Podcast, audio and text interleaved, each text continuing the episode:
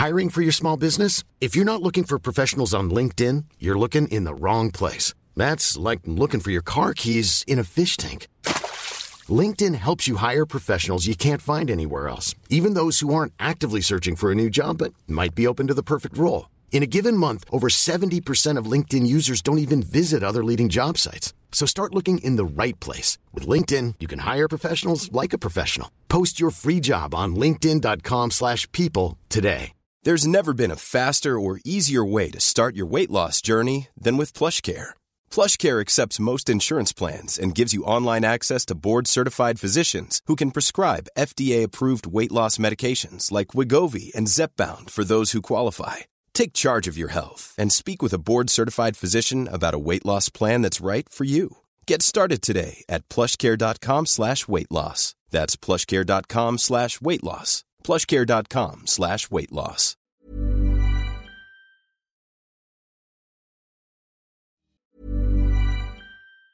Hi, I'm Daniel, founder of Pretty Litter. Did you know cats tend to hide symptoms of sickness and pain? I learned this the hard way after losing my cat, Gingy. So I created Pretty Litter, a health monitoring litter that helps detect early signs of illness by changing colors, saving you money and potentially your cat's life. Pretty Litter is veterinarian developed, and it's the easiest way to keep tabs on your fur baby's health right at home. Go to pretty litter dot com and use code ACAST for twenty percent off your first order and a free cat toy. Terms and conditions apply. See site for details. Hey, it's Paige DeSorbo from Giggly Squad. High quality fashion without the price tag. Say hello to Quince.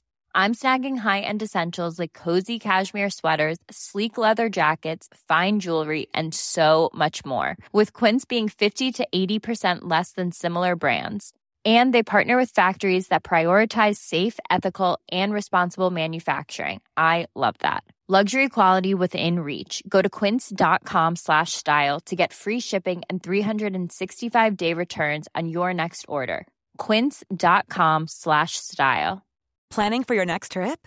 Elevate your travel style with Quince. Quince has all the jet-setting essentials you'll want for your next getaway, like European linen, premium luggage options, buttery soft Italian leather bags, and so much more. And is all priced at fifty to eighty percent less than similar brands. Plus, Quince only works with factories that use safe and ethical manufacturing practices. Pack your bags with high-quality essentials you'll be wearing for vacations to come with Quince. Go to quince dot com slash pack for free shipping and three sixty-five day returns. Welcome to Face to Face. This is a show about change and about what's next. It's a show that wants to ask questions, peel back the layers of our average everyday experience, and go beyond scratching the surface. We interview amazing people with incredible ideas and stories who have done wild, weird, and wonderful things. Remember that imagination shared creates collaboration, and collaboration creates community, and community inspires social change. I'm David Peck, and this is Face to Face.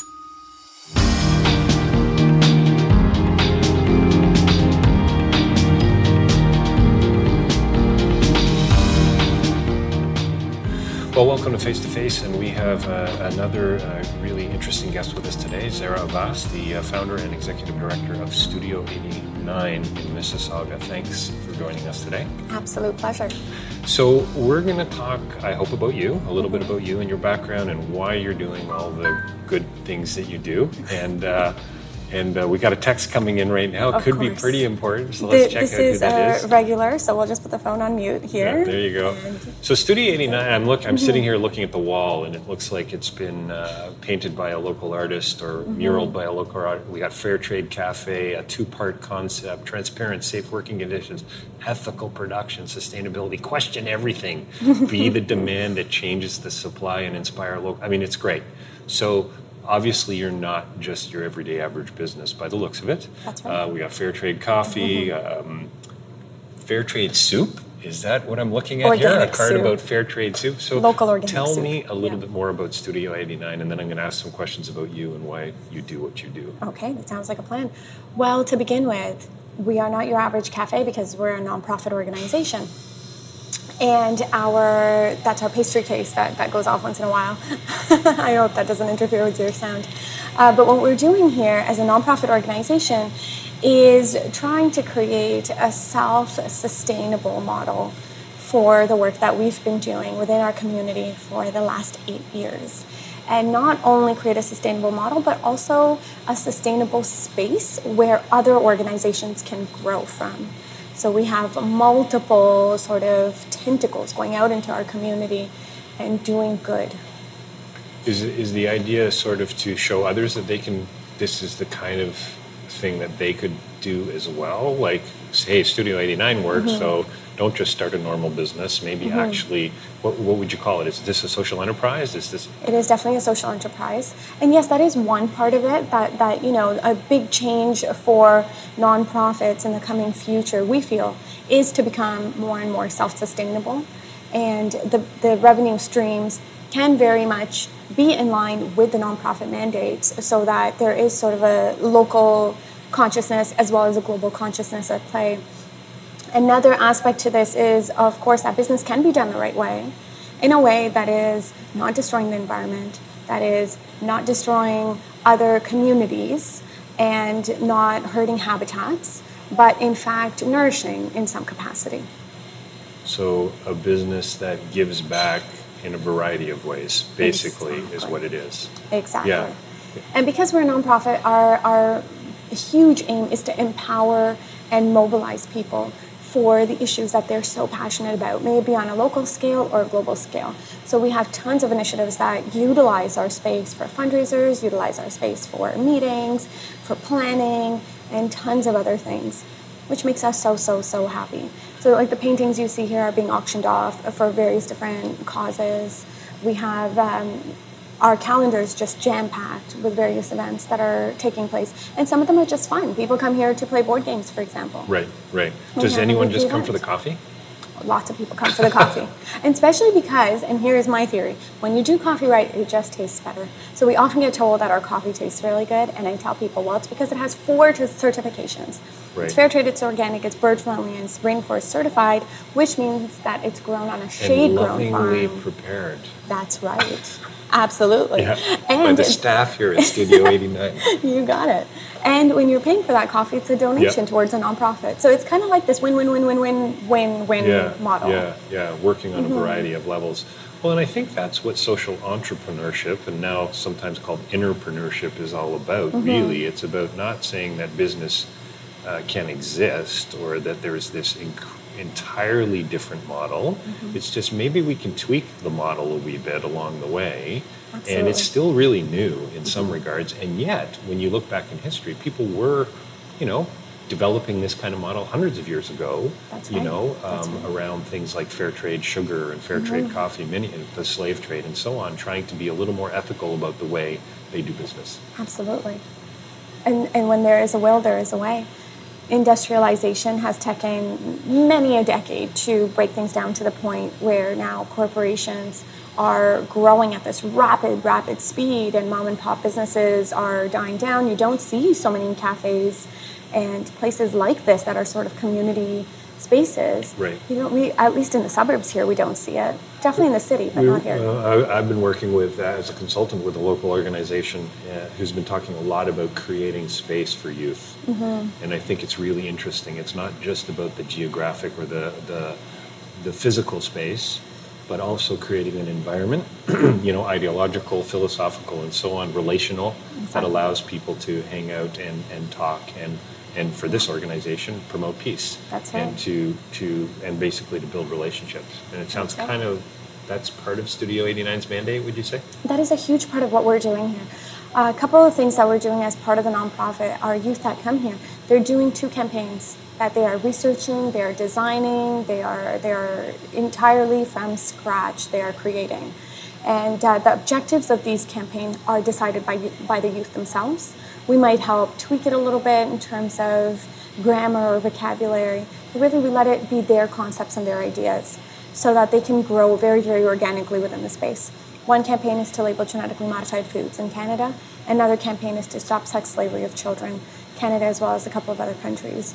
And they come here twice a week, Tuesdays and Thursdays from two p.m. onwards. Mm. They do their research, they put their material together, we leave them alone. Once in a while they'll come and they'll ask, you know, what do you think about this letter? How can we tweak it? We'll say maybe shrink it down a little or consider this part. Completely youth-led. So I mean, you're providing a, a, a form of capacity building, really, aren't you? You're, exactly. So is there an age cap on this place? Like, there I mean, does anyone isn't. come in over the age of twenty-eight? Or Absolutely. Yeah? What's actually incredible about this space is when we were first, uh, we had this concept written down, and we were applying for grants in order to get it up and running. We would say that the Art Adamic Center is going to be a youth center. And then we quickly realized, as soon as the place was actually here, that there are tons of people out there that need a space like this. And so to make it available only to the youth is actually, you know, right. not catering to the rest right. of the community. Right. And so right. now this space, and what's so wonderful about it, is that it gets used by a variety of ages, for a variety of yeah, really so you're, cool you, reasons. You, I mean, Rotary Club meetings, you could have a chess club that met here, oh, right? Totally. It just it doesn't have totally. to necessarily have a social justice edge to it. No, This no, is no. about um, um, really building sort of community-based relationships, almost, you could say. Yeah, yeah. We're a community hub. That's a, that's what yeah. we tell community people. Community hub, nice. Community hub, and uh, it's a space that really belongs to everyone. I mean, starting with just the fact that everything here has been pretty much donated nice. by different individuals, businesses, and organizations is kind of the metaphorical What's aspect so cool of what we're doing. Is, you know, uh, you were able to do it. You were able to pull it off, and I'm not. Yes. I don't want to undervalue the amount of work and the effort and all the hurdles that you had mm-hmm. to. Believe me, I get it. It probably was really tough, and I'd love to hear about it. But mm-hmm. the fact that things were donated, that there were, I see the partners up here mm-hmm. on the wall. You've mm-hmm. got about fifteen plaques of local organizations and yeah. corporate clients, and so, or not clients, but corporate sponsors and so on. Trillium. Yes. Um, it's just. It's encouraging to me because mm-hmm. it's pretty easy in this space, mm-hmm. in this nonprofit-like social change space, to get pretty cynical, right? Oh, geez, oh. this is so much work. Nobody's buying in. Nobody cares, you know? Well, you know, I was reading an article once, uh, especially because it, it wasn't even so much that as it was all the bureaucratic hurdles that we right. ended up having to cross. Parking issues, parking permits for the entire building, not just our unit, that delayed us by about a year and three months. So studio eighty-nine dot org, studio eighty-nine dot org in Mississauga. Yes. Uh, a little plug right now before you keep going. Uh, you mentioned the building. Yes. Uh, it's a new space, right? It's pretty, a very pretty new space. Brand new. Yeah. And we are at what address? ten sixty-five Canadian Place, Unit one oh four. So four oh three in Eglinton area. So come on yes. up. There's a great sushi restaurant down the road. Come and check this place out. So sorry, go ahead. That's right. Thank you very much for that. Yeah, you're welcome. We'll, we'll get another plug in later.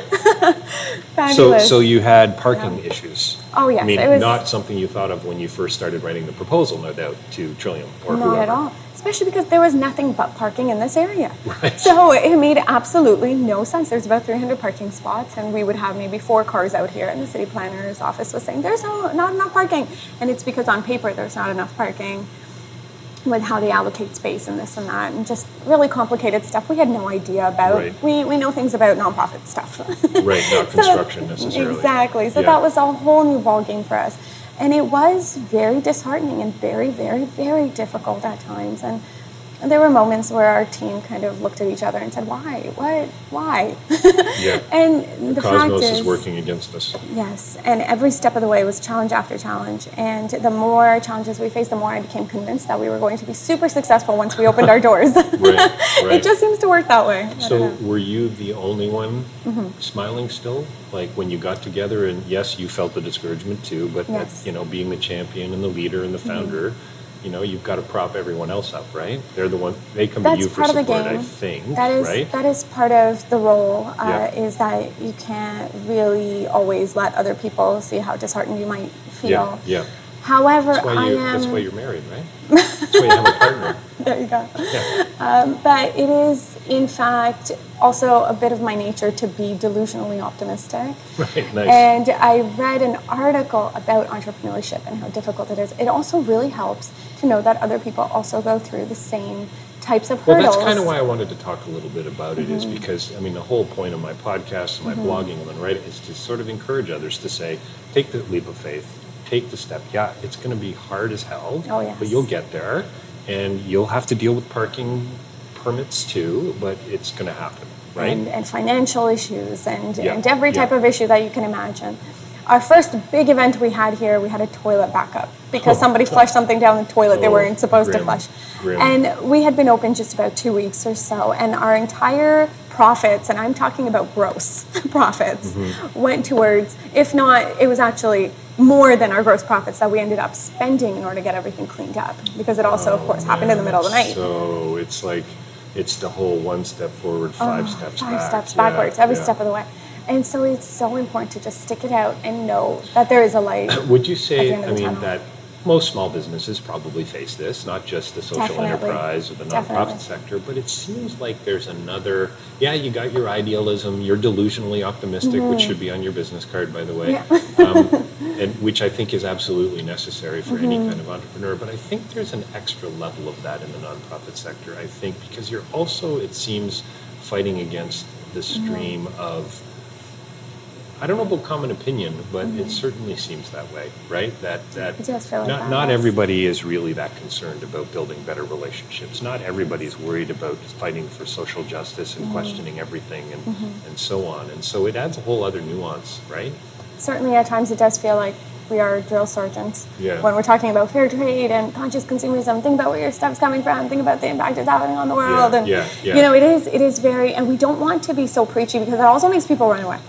yeah, so of you course have it to does. Be conscious. Of course yes. it does. And I remember somebody saying to me, yeah, Dave, this whole fair trade thing's great, but it better taste good. Yes. The coffee better. So I'm really oh glad to hear your coffee is good. Totally. Because it can't just be about the social initiative. I yes. think it has to have an ethical component for sure, mm-hmm. but the product itself has to be good the as well. Otherwise, people aren't going to buy it, right? Oh my goodness. And yeah. and you yeah. know, we faced that almost right away. We were on Yelp and we thought that was a great business decision. We are, are such progressive thinkers and moving right. with the times. And then we had a customer who came in and walked directly from the door to the counter, picked up one item and walked out. She was here maybe three seconds.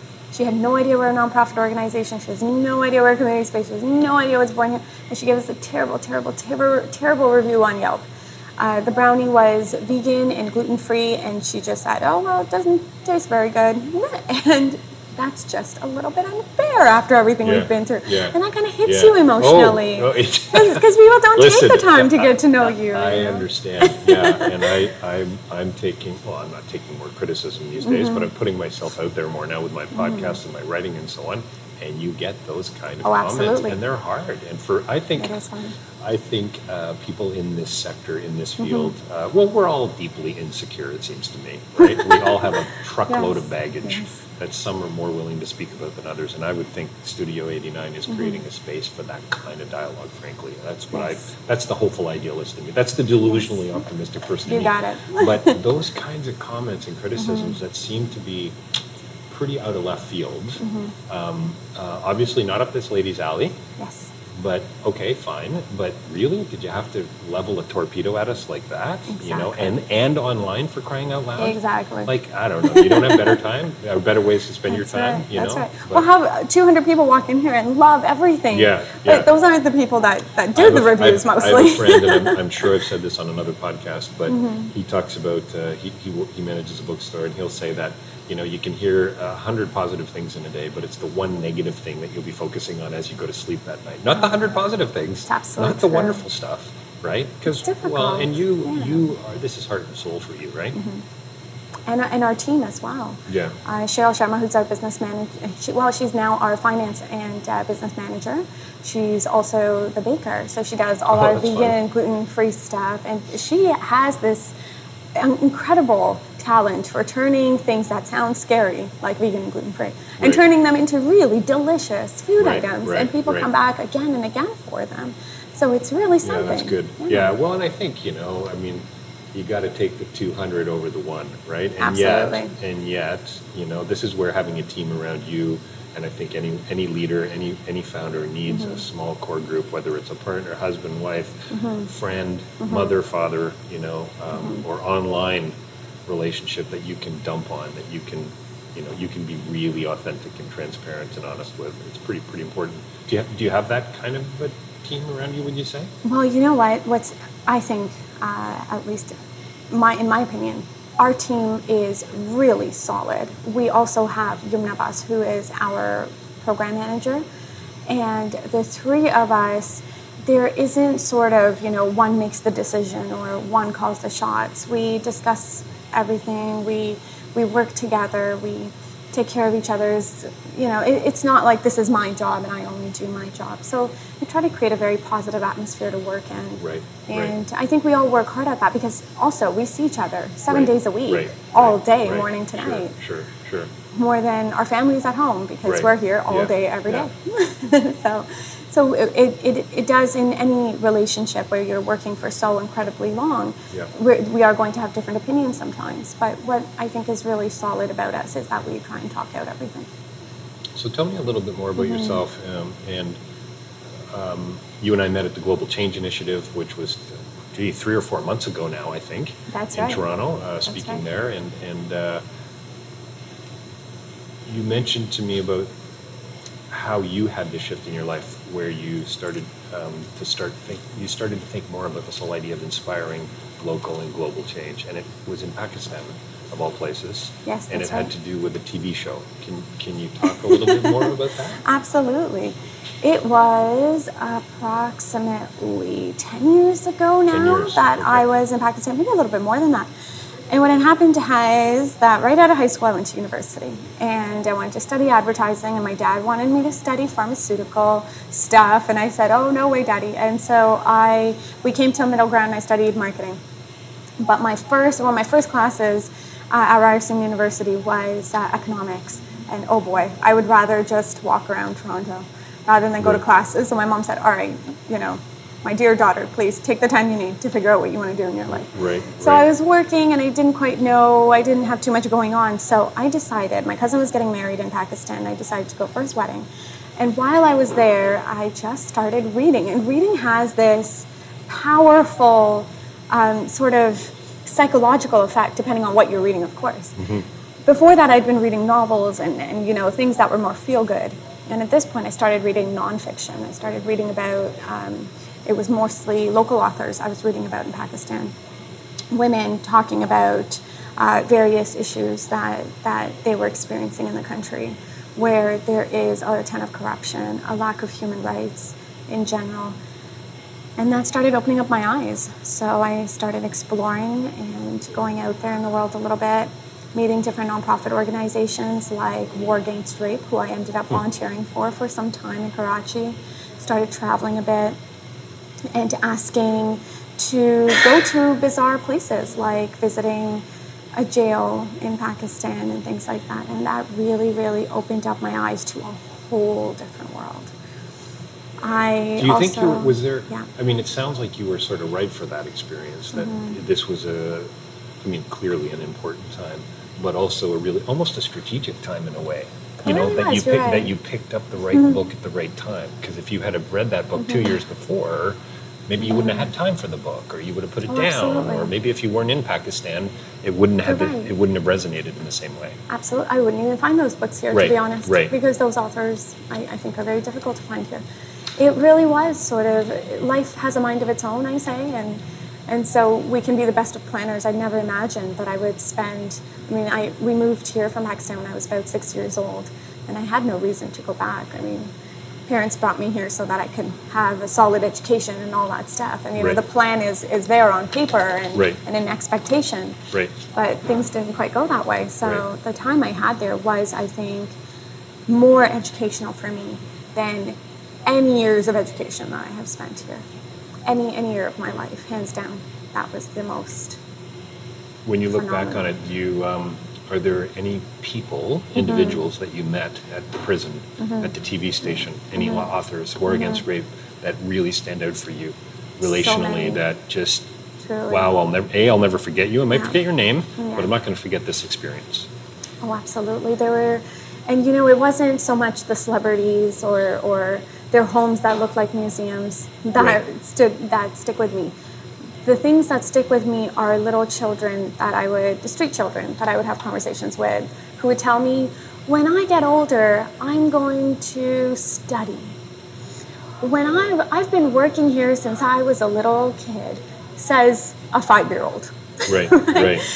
So it's it's that kind of stuff that just really gets inside your brain and inside your heart and just twists everything around, and and you just don't know what to do with yourself anymore. When I came back, I really didn't know how to relate to my friends here. I didn't know how mm. to just That's watch a movie and disconnect from the reality of what was happening over there. So. Did you find that when you did come back, ten months? Mm-hmm. Was it about a ten-month stay? Eight months. Eight, eight months. months yeah. So that's a significant chunk of time. I mean, it you're is. not just doing it a is. two-week holiday. Yeah. Uh, you're immersing yourself in the culture to some degree. Well, you're volunteering, you're working, yeah. you're reading local authors. So you're yeah. you're cross-culturally sound yes. at this point. When you come back, um, are people listening? Well, or were you even sharing? Or were you? Did you sort of suffer a little bit of um, culture shock? Oh, huge culture shock. And it wasn't when I was there, it was when I arrived back here that all of a sudden I felt discombobulated. Mm-hmm. I didn't know how to have conversations anymore, I think. I'm not entirely sure because this was a while ago, but when I tried to communicate with people, I didn't feel like it was received well. Right. I remember one of my closest friends, I started volunteering, and, and now this is where I started feeling at home. I started volunteering for a place here called the Canadian Centre for Victims of Torture. In downtown Toronto. I know them. Yep. Yes, they're a wonderful Ez- organization. A guy by the name of Ezat works there. That's right. Ezat Masalinejad. That's did I right. get that name right? I think you did. That's, I'm I'm impressed. I don't know about you, Sarah. He wonderful and, man. Oh, he's written some books. Now talk as well about, about people torture. Standing out. That's he right. came to speak two thousand five. Mm-hmm. I, what's that? Nine years ago. Mm-hmm. I can see the guy. Yes. So passionate. Oh, that's right. And he's up in front of a class I was taking on development at mm-hmm. Humber College, and he knocked my socks off. Of and I, I've, I've, I've have, uh, he actually spoke at an event we did a few years later. But, but yeah, just the passion. Just I don't even really remember what he talked about. But I boy, so. yeah, striking. Anyway, sorry. Yes. Well, while I was volunteering there, I would tell, I, so this one friend I was telling you about who I was the closest to, I told her that I was volunteering at the Canadian Centre for Victims of Torture. Meanwhile, she was planning her really big wedding. And she said, well... That's right. She just wanted to talk about the menu, and you're here talking about torture and human rights. Pretty yeah. much. It That's... just, there just wasn't any connection anymore. And so I became very... introspective is, mm-hmm. is that the word? Mm-hmm, I sure. would spend a lot of time just watching documentaries and now reading nonfiction books and spending time with my younger siblings, and I just I spent time on me, which I think was the best thing ever, because it, I feel like it's not education. I haven't gone to school for nonprofit work. I haven't gone to school for development. I haven't gone right. to school to learn any of this, but I have learned it along the way because of other people's experiences that they have cared to write down on paper, which makes all the difference in the world. Did you, um, it's a pretty interesting uh, notion, I think, that you haven't been trained. Mm-hmm. And in some cases, I think, you know, a lot of people, uh, who was I talking to recently? It was about a discipline of one kind or another. Filmmaking. It's ah, yes. about filmmaking. Yes. And this young guy who's done the degree now in film out in Vancouver, uh, And, and is working as an editor and so on. Mm-hmm. He said, you know, and a lot of kids, we were talking about Terrence Malick, mm. uh, who is a philosopher, actually, mm-hmm. who became a filmmaker in the seventies, who's mm-hmm. made some incredible films, mm-hmm. but wasn't schooled in filmmaking. And so uh-huh. we got under this whole, some of the greatest filmmakers weren't mm-hmm. filmmakers. They were doing other things. Mm-hmm. And so the idea being that you're outside of the structure, that you're outside yes. of the lines, that you're outside of the box, right? And you're able yes. to bring a whole other... level of thinking. Did you have anyone, so you had books, mm-hmm. um, you had a lot of mentors, I suppose, that you had never met, or dead mentors in some respects, um, Absolutely. the people you're reading, who I also uh, enjoy. uh, but how about any um, people that you that came alongside you, that offered you support, that were uh, sounding boards, that were, um, so were you mentored, I guess is the question I'm asking. That's a very good question. No, I don't believe I was. And I think maybe that's because of my own inherent biases against really big nonprofit organizations. Right. So despite the fact that I'm, I have sat on steering committees or have had a lot of, I've just sort of let the kids make the decision in our right. organization. So right. we just kind of stayed away from the traditional model of nonprofits. And as a grassroots organization, it was a blank slate when we started with fourteen, fifteen-year-olds in this classroom at John Fraser Secondary School, where a wonderful teacher by the name of Brett Boyden let us use his classroom, and we said, we're going to do something. We're going to raise awareness. We're going to talk about social justice issues. And are you a student at this time? I am not a student. I have graduated from you're, this advertising. This is way beyond, right. This You've is way beyond. You've come home from That's Pakistan. Right. You're back. I've come home. I went to school for advertising. Yep. My dad at this point just said, oh, do anything. Right. He threw yeah. his hands up and yeah. said, do whatever you want. Yeah. So I went to school for advertising, and I actually specialized in pharmaceutical advertising. Ooh. Why? I don't know, because it's not something I'm interested in working in. But it was an excellent educational experience. Sure. And in the meantime, I was teaching children's acting classes. Just mm. kind of fell into that, I guess, the media background and, and whatnot. And so while I was teaching children's acting classes, I had a little bit of time and started this organization, Y T G A, Youth Troopers for Global Awareness, with my younger sister and her friends who were all in grade nine. And so Mister B, Brett Boyden, let us use his classroom. And it was a absolutely tremendous experience for us because we got to just experiment. One day we wanted a newsletter. A couple of weeks later, we don't need a newsletter anymore. Now we're going to start public policy change campaign. Now we're going to do a theater performance to raise funds for an organization. So we got to make our own decisions. Uh, Y T G A stands for? Youth Troopers for Global Awareness. And so how does that connect to acting? Or does it connect to acting? It actually does, because I was teaching uh, theater at the time. Uh, sorry, I was teaching acting classes at the time, and I'd been part of a female uh, theater collective. It was almost a natural transition for me to um, bring some of my learning to the kids. And we started, in order to raise funds for issues that were that mattered to us as a youth group, what we started doing was, is that noise just way too loud? Should we cut it here? No, that's the, okay. um, that's the delivery that's guy. The, that's the milk in. delivery, the organic milk. Organic milk. Absolutely. Not just milk. That's organic right. From organic that's cows. Right. Yeah. That's excellent. From relatively happier cows, we that's hope. That's right. Excuse so, me. Yes. So you uh, Y T G A, yes. acting, acting. Uh, raising some funds, advocating, right. obviously, uh, advocating. Raising awareness. That's it. So we started using theater and acting as a tool to, A, raise money. So we decided we're going to, we're raising all this awareness of all these, all these topics that matter to us, and we're writing about all these good things. How about now we take some action? And we decided to do a theater performance to raise money for another organization that does fabulous work called Sleeping Children Around the World. When we decided to do this theater performance, we spent about seven hundred fifty dollars on the venue, and then we raised like eight hundred dollars.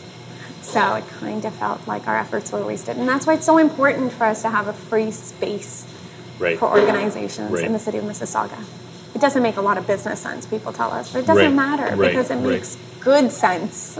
You know? Yeah, well, it's and it's in a way, I feel, I, it makes me sad that mm-hmm. you felt that it wasn't a success just because you raised fifty bucks, because you were obviously mm-hmm. also planting seeds. Oh, certainly. You're advocating, certainly. You are educating, right? You're changing You're right. the way people think, and mm-hmm. and how do you put how do you put a dollar value on that? Oh, absolutely. How do you how do you measure that kind of stuff? That's it's very right. tough, and I think people in this field need to be reminded of that all the time, mm-hmm. including myself, mm-hmm. that some of the work that we're doing, some of the things that we're involved in, we are not necessarily going to see the results in our yes. lifetime, yes. right? Exactly. And we got to believe that, and it's yes. hard to believe that. It's hard to get out of bed in the morning going, I'm going to impact the life of a kid that I've never met. But the truth is, we are. You know, all of us. You know, we're all in this mess together, in this crazy, Certainly beautiful are. mess. So, so is Y T G A still going? Is that an initiative that's still happening? Well, Y T G A has now evolved into essentially Studio eighty-nine. Oh, okay. So yeah. we, we realized we needed a space in order to run our own workshops. We didn't want to have to um, go to... He was well, a noisy love. delivery guy. He was a noisy delivery guy. I'm so sorry about that. That's not kidding.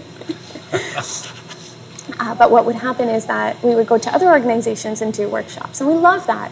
But sometimes we want to be able to expand upon the workshop we're doing. We want to be able to right. run a series, for example.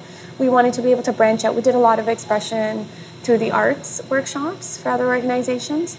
But what would have been amazing, we thought, was if we could do a series of them. So there, there is sort of long-term growth happening, and, right. and people are growing right. Right. from the experience. Uh, we also wanted to be able to explore a little bit further out and do filmmaking workshops and Photoshop workshops and watercolor workshops. And so to have a space like this now enables us to do this. And it's completely free of cost. Anybody can come and join in on these workshops. Wow, cool. Mm-hmm. So, uh, do you have any kind of partnerships with the with the Peel Board or with some some schools specifically? Or? A couple of schools, absolutely huge supporters of us, like uh, Stephen Lewis Secondary School. They are a social justice school. And we also have uh, another school that's right next door, which is Philip Pocock Secondary School. Um, it's a Catholic school. And they, in fact, have a social justice club. And very soon they're starting a social justice class. Oh, so. That's excellent. Yeah, it's those kinds of stories mm-hmm. that, you know, help to inject me with a little bit more hope than I might have had yesterday. Certainly. Uh, and you do need to offset all the... Um, hmm. the real news, the negativity, the what's, mm-hmm. you know, you look at the news today and you mm-hmm. just go, what a friggin' mess. Yes. What a disaster oh area, you know? I mean, yeah. on so many levels, and yet there are so many amazing, cool, wonderful things going on, right? And there are a lot of motivated people, passionate and committed to changing the world. Tell me about that. Um, are young people... Uh, spending way too much time on Twitter and Facebook, or are they actually engaged? Too much time on video games, or mm. are they changing the world? Very good question. You know, I, I can't tell you because I don't know all the students out there, but I can tell you that we all make choices, and we can use Facebook and Twitter for good, or we could use it for not so good. So I think that what I would love to see more of is more conversation about the quality of material we put out there on social media mm-hmm. and what it means for our moral fabric as a society. What does that say about us? Right, right. And yeah, I, I wonder sometimes what yeah. historians and sociologists will say in one hundred years that's right. when they look back on when Facebook and Twitter and this whole social media, big media, yes. new media hit, right. hit the streets. Now, now what, you know? Because mm-hmm. it is too early to tell. We don't know what the impact's going to be. How has it changed the way people mm-hmm. think? What are the benefits? Because I think there's lots. Yes. There's a lot of great things. Oh, I love absolutely. Twitter, actually. I really like Twitter. And, and uh, I'm not a Facebook guy, but I am mm-hmm. a Twitter guy. And mm-hmm. and it's valuable if yes. you use it well. There's a lot of crap on it. Holy yes. cow. Yeah. But but uh, it can be an effective tool, right? right. And, and uh, well, you know, if there's a social justice class starting, mm-hmm. doesn't that mean that young people are more engaged than they were in my time, twenty-five years ago when I was at school? Or mm. or does it mean that the the culture is shifting enough that we're saying, hey, this is what we want mm-hmm. our kids learning now, mm-hmm. right? So, perhaps, you know, because Catholic schools have a really strong social justice component, mm-hmm. probably more so than I would say than public schools. You're so, absolutely right. You know, so right. things things seem to be shifting. You're right. And I wonder if that's in response to our connectivity to the rest of the world right. now as well. Now, I, I'm not a huge uh, Twitter fan because I, I don't know how to control my feed there. Right. But with Facebook, it's I've been able to... It's a pain in the neck, to, just right? so you know, yeah, yeah. It's a fair bit of maintenance, yeah. yeah. It, to, to, to be active anyway. Yes. Yeah. Well, what I love about Facebook is that I can control my feed. Right. So I have tons of really... Um, I have science and technology and news and inspirational quotes and inspirational talks like TED and... Um, really That'd be a good awesome book for you people. To write, by the way, Controlling Your Feed. Controlling Your Feed, yeah. You're right. That's an interesting title. Right. I don't know what it's going to be about yet, but I can see it. Oh, I can already see what it's about, actually. And it, it's uh, it's tremendous education for me every time I go on Facebook. Hmm. So there is there is that. And I think that young people are now starting to respond to this to, to the community around them, I think, because we are now, at least here in Mississauga, we have a lot of immigrants here mm-hmm. and back home. And, and one of the conversations Y T G A often engaged in was that the youth, many of them came from immigrant families. Right. And the conversation when when we first started was like, well, there's so much poverty back home and there's nothing we can do about it. We see it when we go there for the summertime to visit our family and our relatives. And it's just awful. Right. But there's nothing right. we can do about yeah. it. So I think maybe it's, it's a little bit of that element as well. I hope well. so. I mean, yeah. I, I think you're right. I think it is. I see it in my, mm-hmm. I have a six-year-old and an eight-year-old. And, mm-hmm. um, you know, they're growing up in a different world. There's no question. They hear conversations in our home about... Mm-hmm. Cambodia and Mongolia and food wow. security mm. and fair trade. And mm-hmm. so they were rounded in a way that I wasn't. That's right. Um, I'd never heard of organic or fair trade as a kid or mm-hmm. global change or questioning everything. You know what I mean? Yes. And so, there, so that for me mm-hmm. um, creates a hopeful space. And I think hopefully for them creates a hopeful space as well. And then you hear stories about what's going on at school and, and places, you know, at the risk of sounding kind of, you know, cliche and trite, places mm-hmm. like what you're doing, you know, Studio eighty-nine, people coming in and, and seeing the signs mm-hmm. and finding out why you're here and, mm-hmm. and noticing that you don't really have a garbage can, but you have yes. a compost and a recycle bin. I mean, you may That's not right. even notice that, but yes. it has, I believe, as a philosopher, an ideological...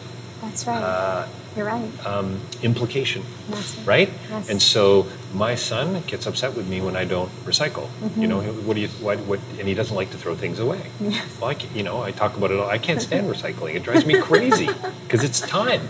I don't want to spend time doing that. And mm-hmm. yet he's growing up with this. It's a new way of seeing the world, Absolutely. And that makes me hopeful. Well, it's taken us many, many, many decades to get to the point we are today. Industrialization, yeah. globalization. There's this quote, globalization is the quickest race to the bottom.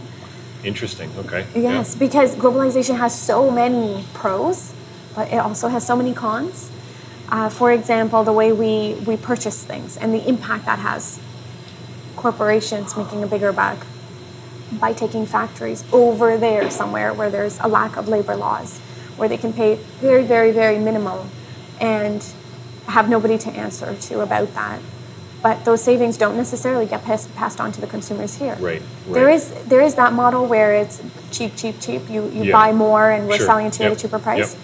But it's the same factories also supplying to brand name chains here. There was a time when brand name was quality. It spoke to where it's being manufactured and the quality of the product.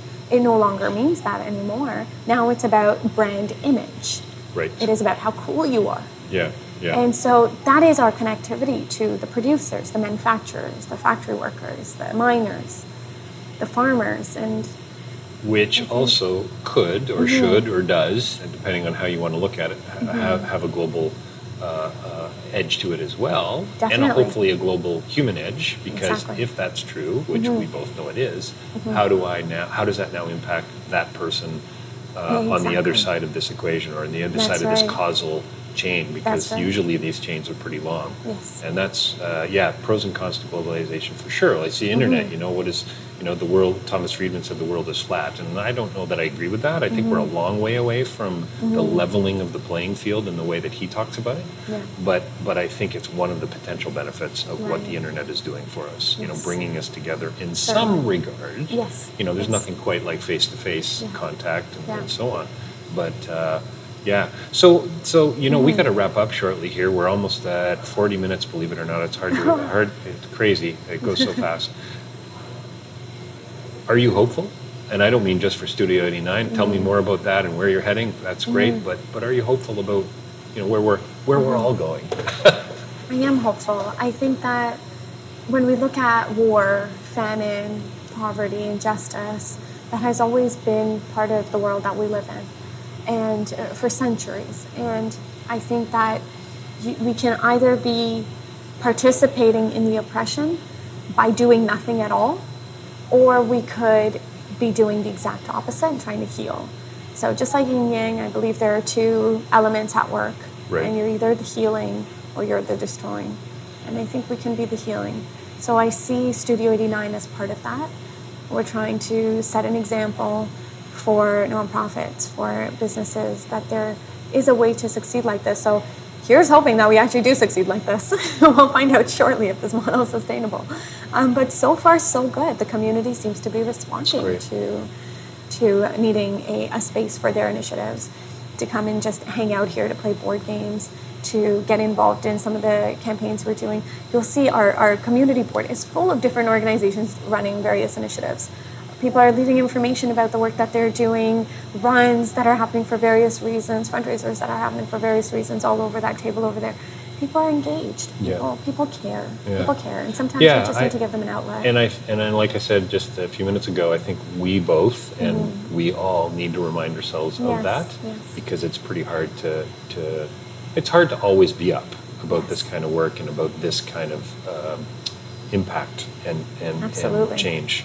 Um, thank you so much for uh, joining us today. And uh, Studio eighty-nine, S T U D I O, that's the right. regular way you spell it, eighty-nine dot org. Uh, check them out. Come and come and actually check out the space. Come and have a copy, nice. a, a yes. cu- cu- cup of uh, Fair Trade with organic cow-like milk uh, and enjoy the space. And Zara, thank you so much. And, and um, what a great way to end too. I, you know, the quote, I think we can be a part of the healing. So we barely scratched the surface again, once again, and uh, just proof to me that there's so much more uh, going on than, than meets the eye. So thanks for joining us today. Thank you.